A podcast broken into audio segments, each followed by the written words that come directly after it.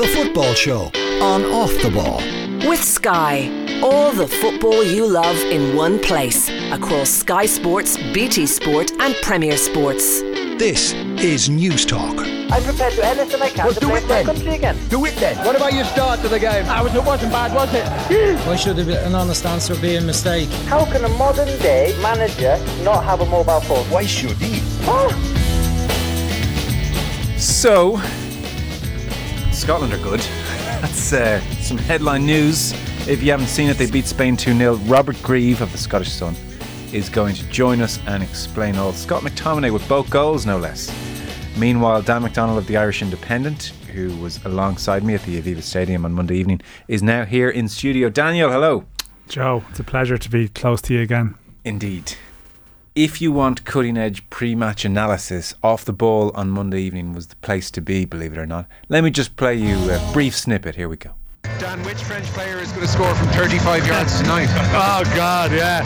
Um, I, like, I think the, the, like, the, the French mindset towards the Sorry, game is very don't, don't discount. Are, Oh, sorry, are, this you, analysis. Oh, okay. Are you saying this is uh, freakish statistical anomaly, Pavard. or it's happening too What, often? what's the highest ranked team we've conceded a goal against like that, Joe? I don't think we're going to have that problem. Ah, listen, play this back to me.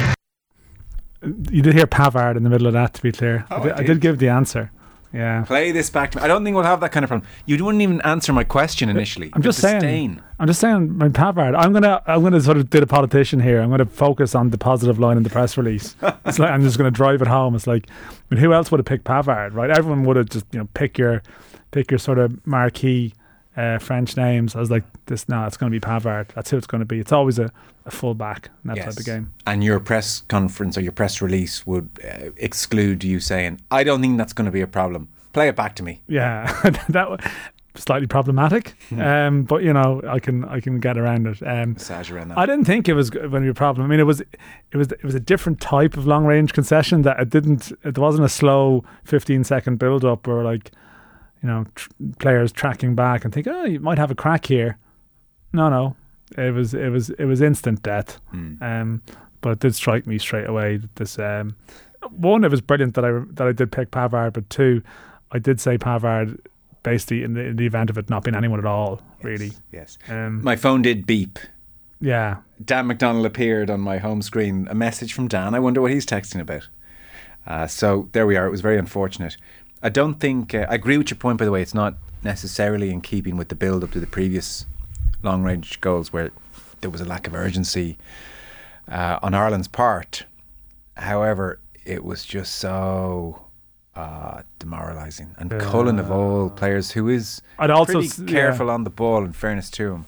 I think I'd also said last week that um, you know Cullen not being there was an issue with some of these long range shots. So him providing the assist for one Hmm. was a sort of a just not the, the way you you might have expected that uh, to happen. to be fair to Pavard, anticipation, sharpness, and strike to match. I mean, you're talking about high quality players everywhere in this French team.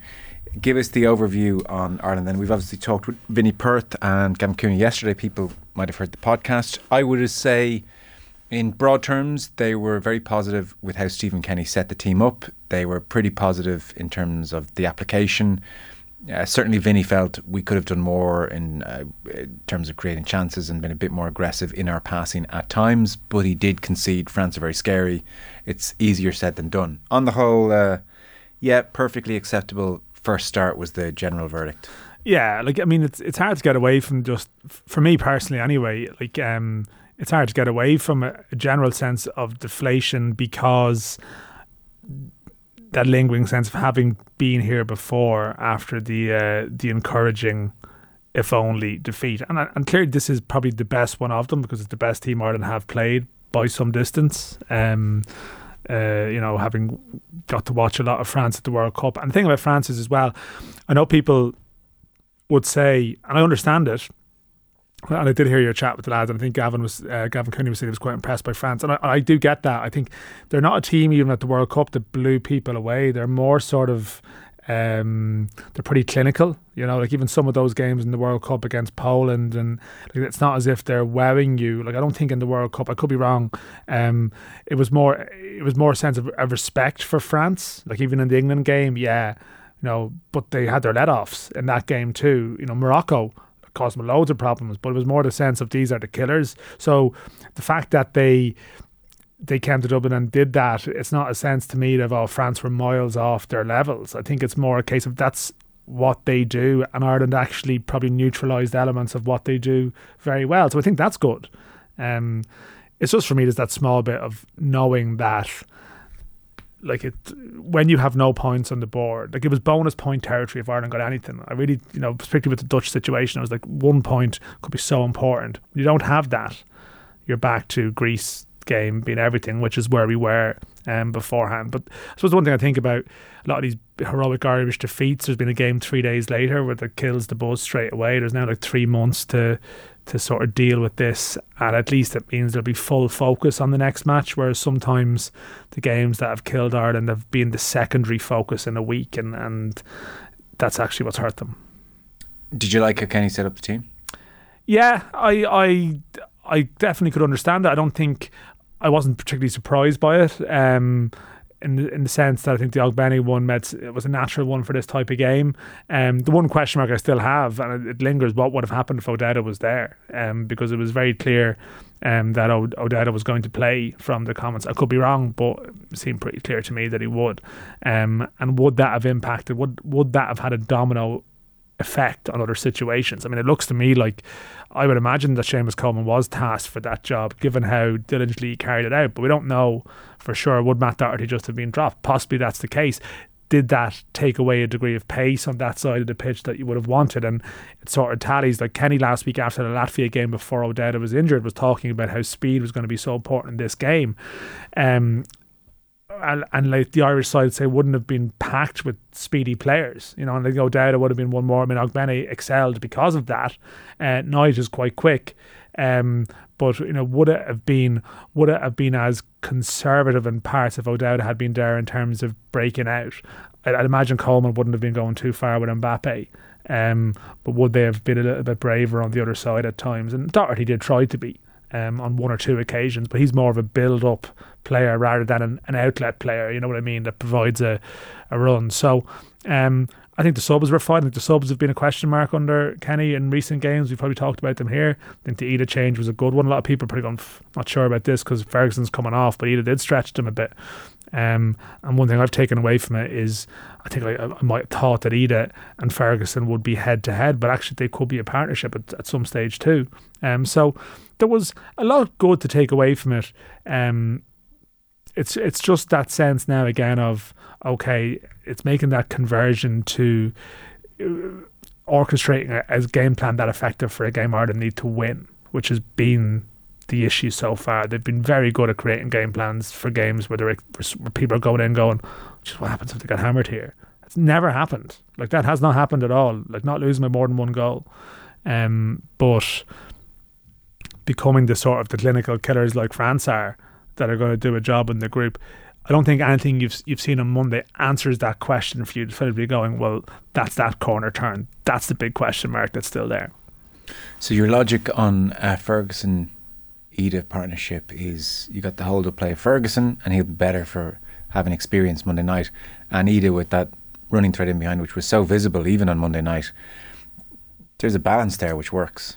I'm not saying it's the most natural partnership. You would say like the Ferguson Obafemi one might have the most potential in a game where you would maybe think uh, Ireland have more of the ball and the strikers be a bit closer together. And in terms of like maybe their technical skills and how they could complement each other, um, but maybe for a particular, I suppose, a grade down from that type of game you know, you could you could see that being an option. And like I think Kenny likes Idah generally. And like sometimes the football move whirls on very quickly from a player who comes along as a young player, has a little bit of a dodgy patch, and then they tend to be sort of written out of discussions. Like I mean Adam Idah, what, you know, eighteen months ago was exceptionally good in Faro. Uh, against uh, a, a, decent Portugal side, and in the home game in Dublin as well. Um, and that January, February was playing very well for Norwich in the Premier League, scored a goal against Everton, looked like he was going to play the rest of the season, and then, as has been the case with him, got a bad injury. You tend to forget about him very quickly when he's only, what, 21, 22? Um, and like has attributes there that um, can make him a feature in, in, in certain games. And I think there is probably the, the the one positive, the major positive you could you could argue out the last last year, um, even if there's been low points within it, is that there probably does feel like there's a certain depth within the squad now. Like there's there's clearly a couple of players who got injured who would you know if they got injured before June you'd be like pretty stressed. But there are other areas of the team where you could probably go, okay, he's gone, but we have him. You know, I, I think um, there's still like I mean Josh Cullen ironically made the mistake the other night. He's probably still the hardest player to replace. You could argue, um, but in, in other positions there's there's good options, and I think that's probably one of the encouraging things that you would take from it. The Kenny did go on about this about building a squad for the Euros. To be fair, I think he's done that, um, but clearly that squad now just needs to go on and and just just change the story of their arc, which is again so near but yet so far. What was Kenny saying in the press conference? Yeah, I think after actually he was I think before and after the game, um, I know I think sometimes with Kenny, like after a game, it feels like a lot of the, even some of the punditry veers into like analysing his press conference words. Like if the performance has been reasonably good, then it veers into well, what did he say in his press conference? How does this relate to what he said in his press conference? Like maybe that's always the way. Maybe under trap and previous managers, we all talked about what they said. Um, you know, Steve Staunton, you know, a win is a win. Like you know, managers' lines, okay, they, they always get thrown back at them.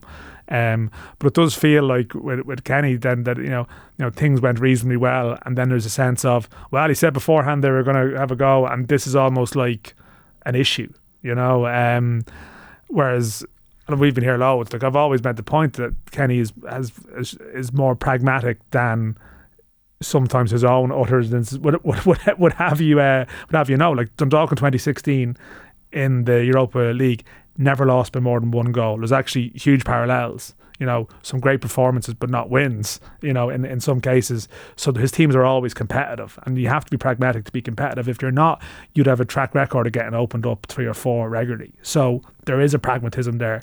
Um, so I actually thought, while there was one or two lines before the, the, the game that were, were seized upon, I thought his general tone actually before and after was was pretty straight down the line. You know, it wasn't too bigger picture in a way. Yes, there will be lines about yeah, this is you know we have built a good team now, but not as bullish as we've seen previously. You know, coming in after the Qatar friendly and talking about winning the Nations League and that type of thing. It was a little bit more between the lines.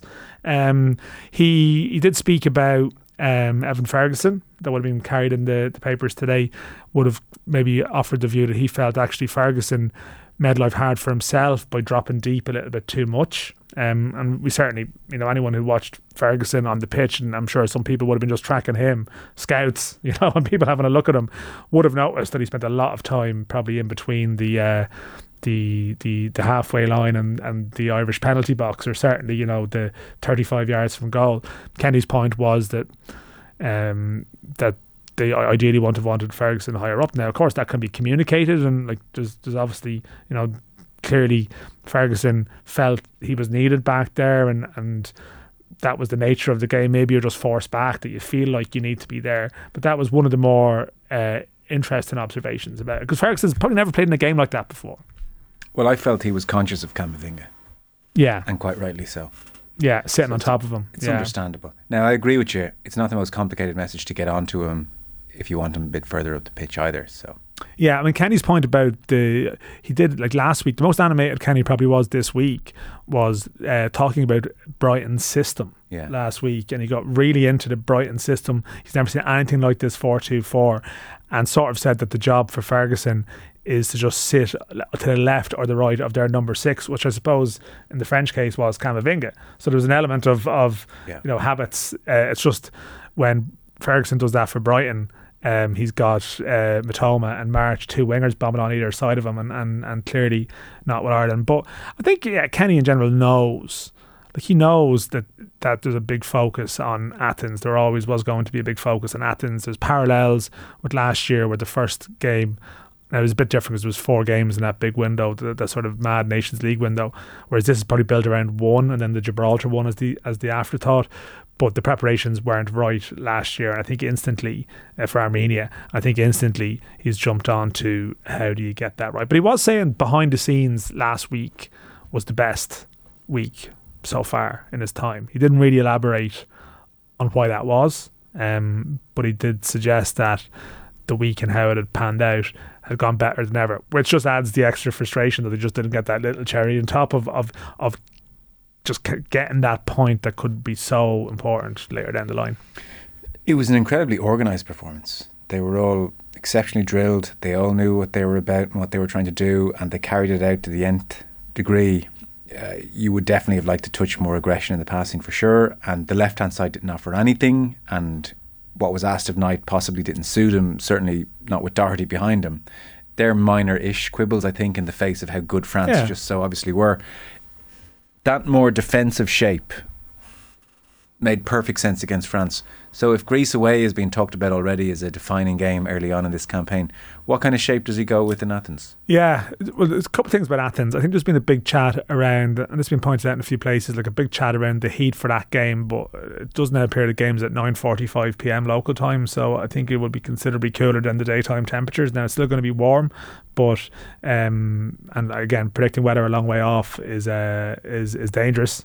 Um, so, it, but it's not. It's Less not, so when it's Athens in the summer. well, well, I, I get you, yeah, and we can get Johnny Ward in about climate if you want uh, as well. Um, but I think like Yerevan last year was a five o'clock game. It was two o'clock Irish time. It was a TV thing. Um, this is like late at night local time.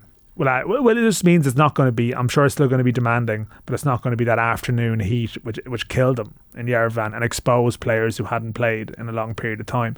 Um, but I would imagine that there will be elements of the game plan that could be similar enough in the sense of. Um, I suppose needing to conserve your energy and not run yourself into the ground needlessly. Like what you don't do, it's, the conditions are going to be warm enough. I'm just saying it's not going to be like nothing they've ever experienced before.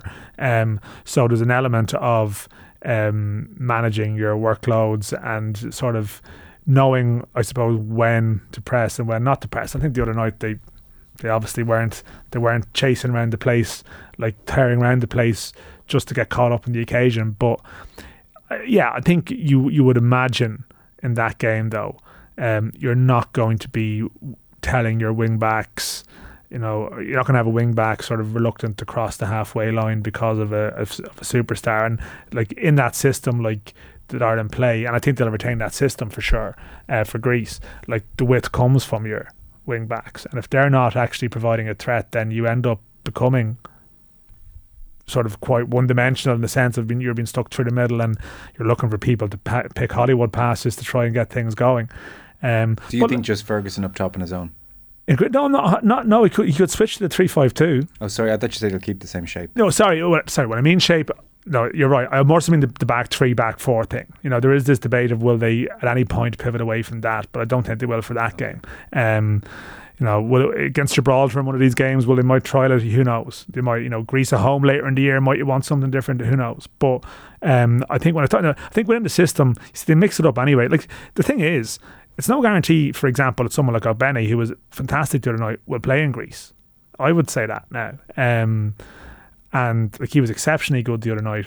Um, Molumby also very good the other night. Um, but is it possible that like they're the subject of dilemmas around starting place um, for Greece? I would say possibly so because you might suddenly say, well, you want to get a Smallbone in there who's maybe a little bit more creative. So who comes out? Okay, it could be Jason Knight, right? That's another option.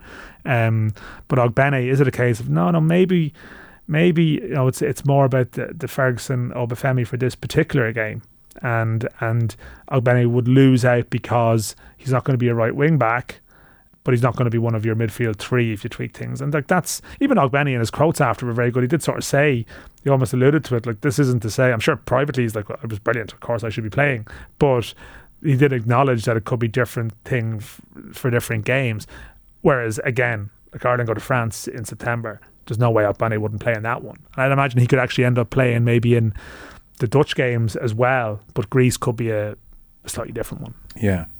It's one of the great skills of management to try and gauge the opposition. France, it's a no brainer. We can all gauge where France are perfectly. We need to be solid beyond belief. Greece, away, how do we pitch up against them exactly? How aggressive do we Yeah. uh, approach it? That I mean, that is the skill, and that's what Stephen Kenny will be doing in the intervening months. Uh, certainly, I would say Doherty Knight just doesn't really work if they're going with that formation. Well, I think like Doherty uh, played a lot of football when he was younger at left back at Wolves, but like he was very good in Portugal. When at that stage would have been, I think Jamie McGrath inside him actually, um, and the nature of the game. You know, he, he can cut in and build play, but I don't know. Like, yeah, I, I know what you're saying about it. Like, I think Knight is a good player, um, but he is one that he's sort of maybe like you saw me come off the bench in Luxembourg when the game was very being very congested and he really opened it up and was very effective and maybe if there's a game where you're looking for a little bit more control on the ball he is one that becomes you could have that Doherty Smallbone link on the other side Yeah, like, you had in Knight can do lots of things, and he can also, as he showed against Ukraine, I remember like the, the, the greatest opening 15 minutes in that home game against Ukraine, where he must have had two or three brilliant runs Yeah. and beat players and started so well. So he can take the ball and he can run at players if he's feeling good, and I think he could pick a pass. Like I could have imagined, for instance, if it was O'Dowda behind Knight, I could have imagined Knight getting on the ball and a little flick here or a pass there for O'Dowda on the overlap. He did it once for Doherty. It was beautiful. Like it was really difficult. It was a high tariff outside of the foot first time flick for Doherty, and it worked. Um, but I'd, I'd never felt Knight had Doherty bombing by him for obvious reasons all that often.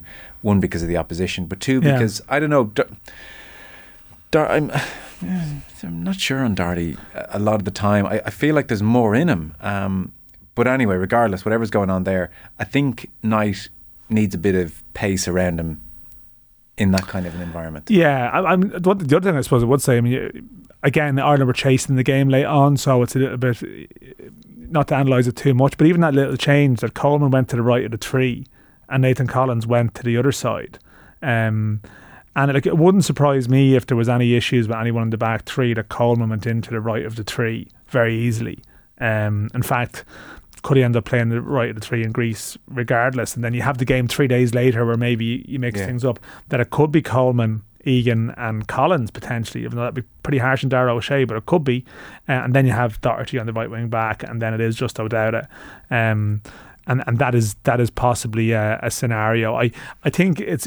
It's they are the little marginal ones you're talking about. All things being equal, if everyone's fit, I don't think you're talking about a radical um, dramatic change in approach. But the team, again, this has been the problem for Ireland. The games where they probably have to impose themselves on it against a team that are of similar ish ability, Yeah.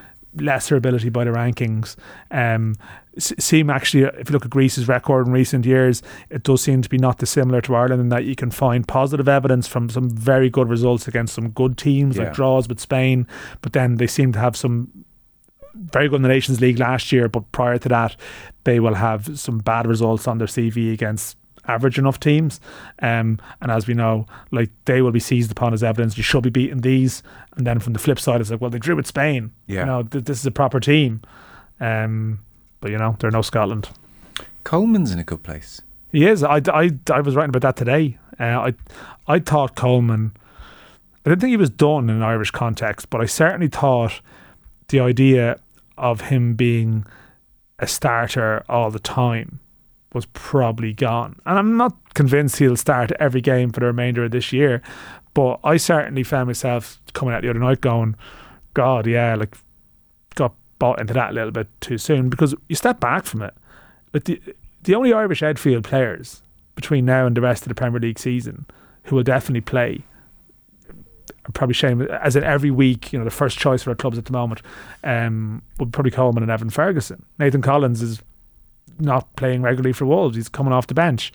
Um, and he on form, he should have been in the team the other day, not just because of his presence or his experience or whatever. On form, on if you go off form, and sometimes people can be too can be too much of a form judge with the Irish stuff. You need a degree of continuity. But I think there's there's big arguments for Coleman being involved for the rest of the year because he's Kenny has said himself he's probably overcome the injury problems that inhibited him last year. He feels like he played through the pain barrier a lot. Like he limped off in Yerevan last year when he probably played half injured and looked a shadow of himself, and that maybe makes you think, oh God, maybe this is this is the end. Um, but I, I'm looking at this now, going, uh, Coleman. Okay, I mean I don't know how long he's going to go for, but I don't think it's unfair to suggest like this is his last crack at a major tournament. Um, so he has that real sense of desperation, that sense of want. Not that they all have it, but he also has the experience of winning big international games that, that not a huge amount of that team do. Like even some of the older players, um, like Doherty and, and Egan, really haven't had too many big wins in an Ireland shirt. What age is Coleman? Um, so Coleman is 35 later this year. He's 1980. No, is he 30? No, he's 1988, I think. Yeah. yeah, um, he is. Yeah, he would be. yeah. Like, you look at his body type. I would suspect he's lived a very professional lifestyle. Uh, I wouldn't be shocked if he's still hanging around for another campaign after this at all. Yeah, I wouldn't. He'll go 35, 36. No, I wouldn't rule it out. I'm just saying that I, I guess I'm sure there has to be a part for him when he sees all his contemporaries. Like when you think of like Coleman in Euro 2016, like he's he's actually a couple of years older than Robbie Brady, Hendrick, uh, Shane Duffy. Um, McClean is obviously still there, but the other ones are being sort of phased out or are still around the squad. Like even the likes of Conor Hourihane now gone from this squad. Like there has been a sort of a, you know, Darren Randolph, Shane Long. Like there's just been this sort of uh, not necessarily just down with a knife on one day and that's it, but it's been steady. And Coleman is still going and he's still there. And he's a big presence. I was struck by him vocally even the other night, you know, even off the pitch at Ogbene at half time. Like I think Ogbene's performance, I'd say it was influenced by Coleman behind him a bit too. And like they were in a big debrief walking off at half time. And I think it just points to saying, do you know what, when it comes to these big games this year, um, you want to have him there. Now if he's not playing for his club at all, which has been the case at times in, in recent camps, well then you, you probably can't just justify someone's being there on the basis of their presence, you know.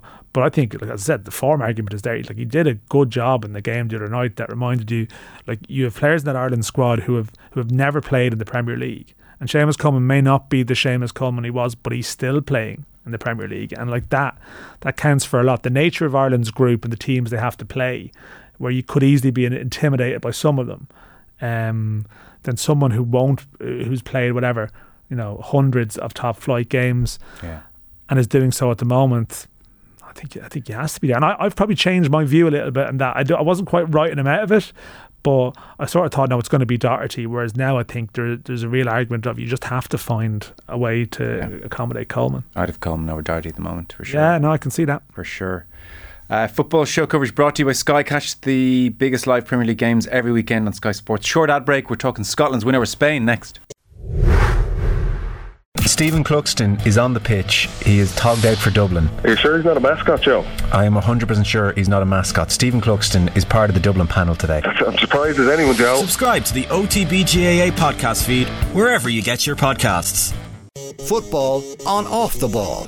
With Sky, all the football you love in one place across Sky Sports, BT Sport, and Premier Sports. This is News Talk. Now you're welcome back. Dan McDonnell of the Irish Independent is here. Scotland 2, Spain nil was the story last night. Have a listen. In steps Tierney. Does well. He'll be chased down by Carvajal, but he's got some engine on him. Kieran Tierney. He timed that perfectly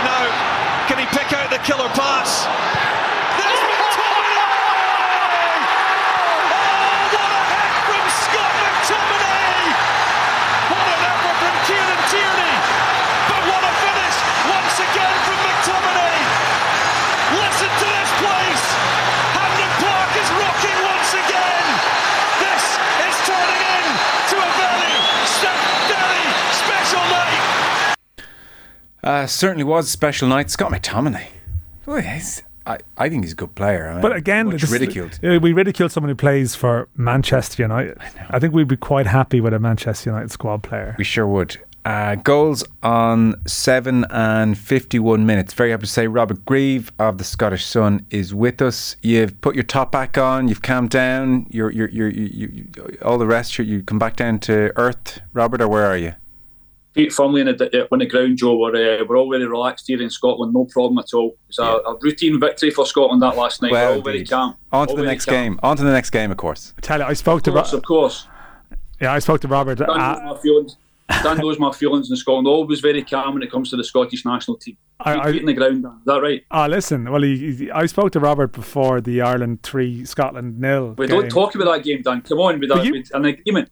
You predicted it. You were like, I'm, I'm not sure about this, and I'm kind of wondering how Scotland have gone from being that inconsistent team you couldn't trust to now being these these uh, this ruthless. Uh, rolling around the pitch, wasting time, efficient winning machine that does a job on a an under strength, but still like good Spanish side.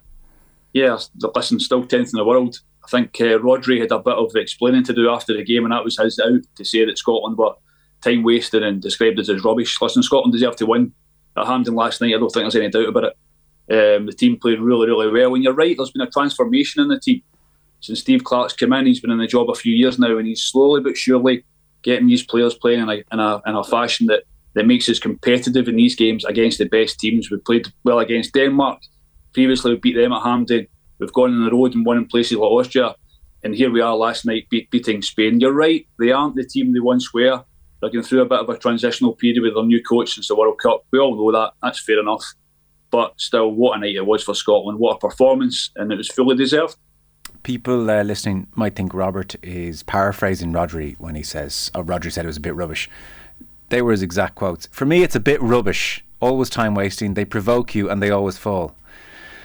Cynical, uh, the Scots. Dan, I've always said it. There's just a nasty underbelly to those boys. A, they know how to win. I mean, like this is the thing. Like uh, they haven't been in a tournament since what 1998 until until the Euros, mm. and now they've just getting the hang of the whole thing. I mean, listen, all in all seriousness, we obviously sorry, played, I, it was being very serious. Oh, I know. Oh, sorry, sorry. We, we we played like Scotland twice last year. Yeah, and I know like okay, there was that win in Dublin, and then you had that game in Hampden, which was like actually a good game. Mm. Like it was a good contest, but you are looking at Scotland going, yeah, look, they're just a little bit ahead of where Ireland are, and you're thinking, yeah.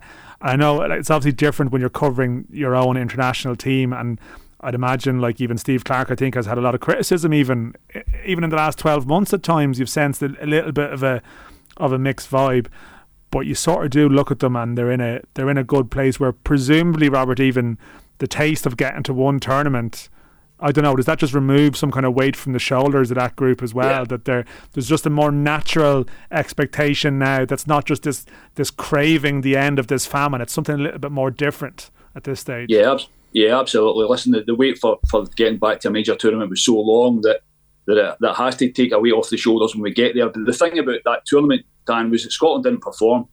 Barring the the one game against uh, England at Wembley, the team were terrific that night. We didn't win, but the team were terrific that night. But other than that, I think the, the players and certainly the manager, I know, came away from from the Euros with a, a real tinge of disappointment at how the team performed because we were better than I think we showed there was a, the, the, the, way the tournament, as you know, went with, with Hampden Park, it was kind of half empty, didn't suit, uh, didn't help us either.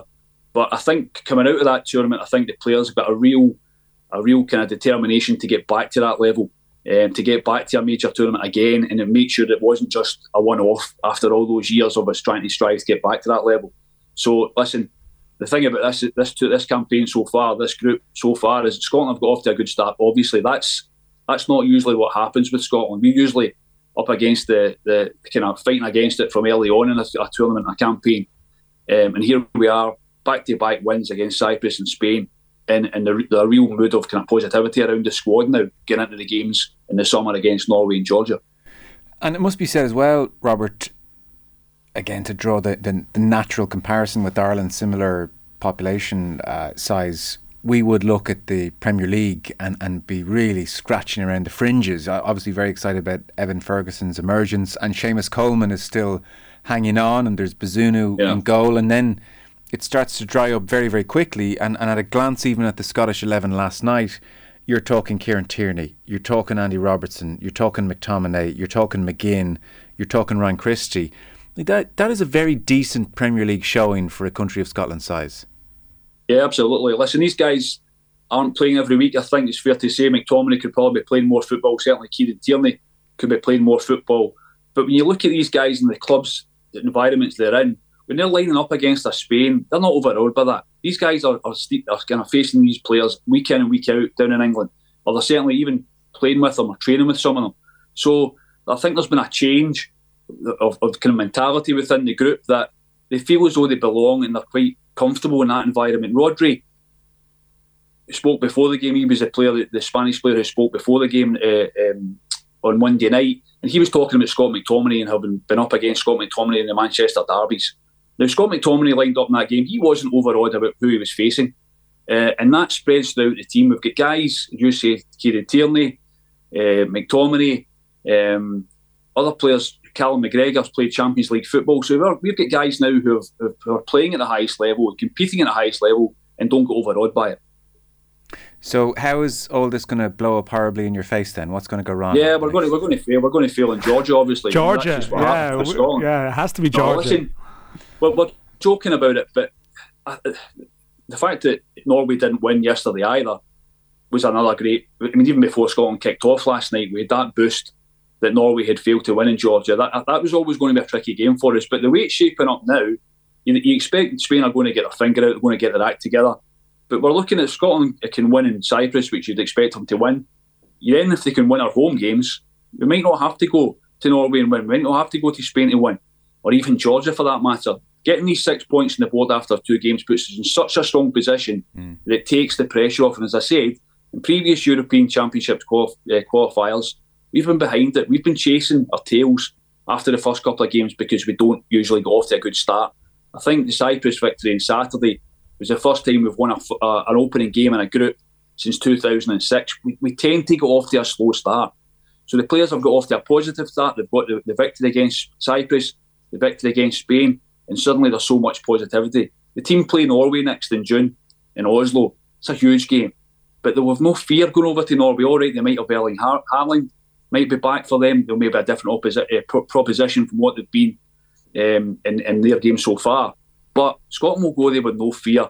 And you say that it might. Listen, we know we've not qualified. Steve Clarke was at pains to point out last last night that no team's ever qualified with six points. That's all we've got is six points just now. But um, there's a real feeling that this could be this could be a, a, a real a real positive campaign for Scotland, um, given what given what we saw last night. I'll bet, and it's it's not built on nothing. I know uh, last year it ended in disappointment with the defeat to Ukraine in the playoff. Yeah. However, it was it was quite striking looking in from afar. There was such a vibrancy about Hampden. There was an energy about the place. There was a feel good factor. Everybody loves Ally McCoist on co-commentary. You know, uh, who knows why these things are important, but somehow they play into it. But there was just a sense of this is not a oh miserable Scotland scene anymore. There, there is a vibrancy uh, to it. What aside from good results, I guess. Do you put that down to Clarke? Do you put that down to yeah. this generation of players got something about them it, it, as people, or what? Joe, it's a mixture of both. Yeah. Clarke, Clarke's come in and he's he's he's not the most. Uh, he can be quite dour. He says himself he can be quite a dour character, so it doesn't come from that side of things. But he's a he's a very very shrewd manager. He's a very shrewd coach. The players like working with him. He gets the team set up um, in a way that they if each player in the squad, not just the, the guys who start the game, but each player knows their job to, to the detail. Um, so that's a huge part of it. But as, as, we touched on before, we've got guys playing at a good level now. We've got guys who have amassed a decent amount of camps, uh, caps in the last few years. We don't have. We've got a, a mixture. We've got a few inexperienced players. Ryan Porteous played, uh, I think, his third cap against uh, Spain last night. He's yet to concede a goal in a Scotland jersey. You know, he came in. He played against um, the, the Austria game, I think it was. He's yet to concede a goal. He's gone down to Watford. He's taken his career on a bit in the last few months. So we've got younger players there, but as I say, we've got guys here who've been over the course and distance before for the last number of years. John McGinn's picked up a serious amount of caps. Andy Robertson's picking up a serious amount of caps. We've got, as McTominay's getting into those kind of numbers. So that, that spreads, spreads right through the team, and that gives the, and you say as well, these guys are playing a tournament also, so there is no reason why they shouldn't be confident when they're playing against these bigger uh, bigger teams. Very good. Well, look, we're thrilled for you. Yeah, um, Dan isn't. I know Dan isn't. I'm actually not unhappy. I'm no, not, Dan, come on, tell the truth. I'm, I actually, I actually am telling the truth now. Like I think um, since the Scots, have, I, actually bizarrely, I think the Scots since they've qualified for a tournament, they've developed a little bit more humility. So uh, I actually don't feel as. Wait, Dan, you always go on about this humility because we talk our team up. I think you have to have a little bit more confidence in your own team, maybe to. That's all we are. We just back your boys yeah, to, to, get results. Yeah, it's yeah. not about humility. Yeah, like you don't have a track record of getting carried away early in a campaign and booking flights to France in 2016 and stuff like that. But no, I actually I think Scotland's major tournament wait was a real anomaly. Like it shouldn't like for a football mad country to be that long Yeah. away from the top table is absurd, really. Like it was. I mean, there was a sort of like from the outside, you could sort of laugh at it sometimes because it seemed to be this tragic comedy all the time. It's Yeah. just what can go wrong. But now they're in their sort of uh, their their winning phase. I don't find it that you know no, and, and, and you know, a- rating to be honest. akin to ourselves in a way. There were uh, probably an unlucky generation of Scotland fans who came of age just after '98 and went from uh, bright-eyed, bushy-tailed, and into middle age without getting to have their big fun experience away. Yeah, listen, you, you're joking as- aside, there's a generation of Scotland fans who just don't know what it was like to get to tournaments. I mean, when I was growing up, we got to tournaments every, every, almost every time. The World Cup, I think we got to five in the bounce in the Wow. 80s and 90s. That, that was the norm. Was it five on the bounce? That's some going. Extraordinary. Even Yeah. England didn't do that around that time, did No, they? No, they missed '94. And 74, 78. Yeah. Yeah, yeah. It's incredible. Five in the bounce. Wow. Okay. Um, and uh, as a final thought, do the Scottish Union or the Scottish FA, excuse me, we can talk about Scottish rugby another time, uh, Robert. and, a- another bastion of humility. Uh, did, did the FA get uh, thumbs up credit? Have uh, uh, did they uh, take huge credit for bringing through this? Uh, let's not call it a golden generation, but very very solid generation. Or or where are they in the in the eyes of observers and, and this success? I don't think you can.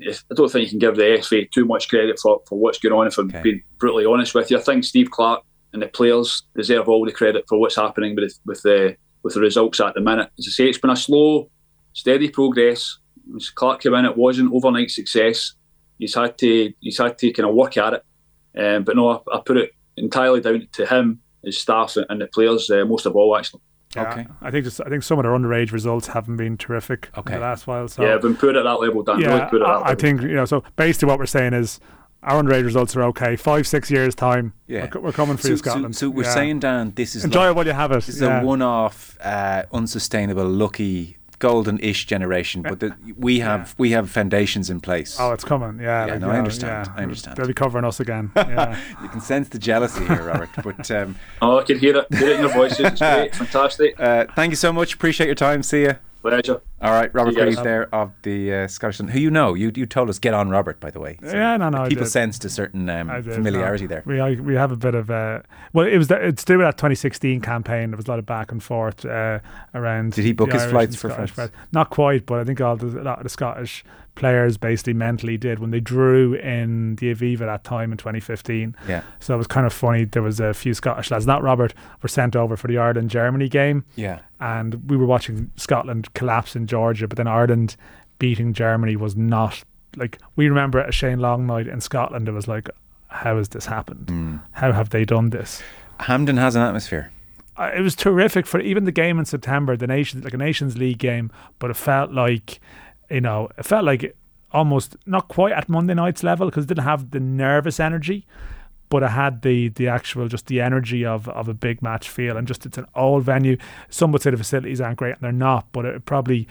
You know, it, there there's a certain sort of uh, even the walk up to the ground where it's located, Is it the bowl central? shaped. It's it's it's no, it's it's actually it's a bit of a train ride from um, from the city centre, but it's just in a sort of a built up area, and there's obviously probably an established, uh, you know, all the businesses around it. Everyone goes to football stadium. Now the place probably has actually, it's a little bit uh, dilapidated, or, or, it's, or it's probably past its its sell by date, but it doesn't really matter because it has that even that bowl shaped atmosphere, Yeah. and it's just. Uh, it's really a really good place to go. And as I said, like it is, like I've, I've, uh, what I'm envious of Scotland sometimes is their football culture in the sense of the culture of attending games that does exist. That even, even though we're looking at the Premier League, uh, where the players are, you know, even how the game is covered there, and it's a proper industry. And I think we can take a lot from Scotland, um, in some ways.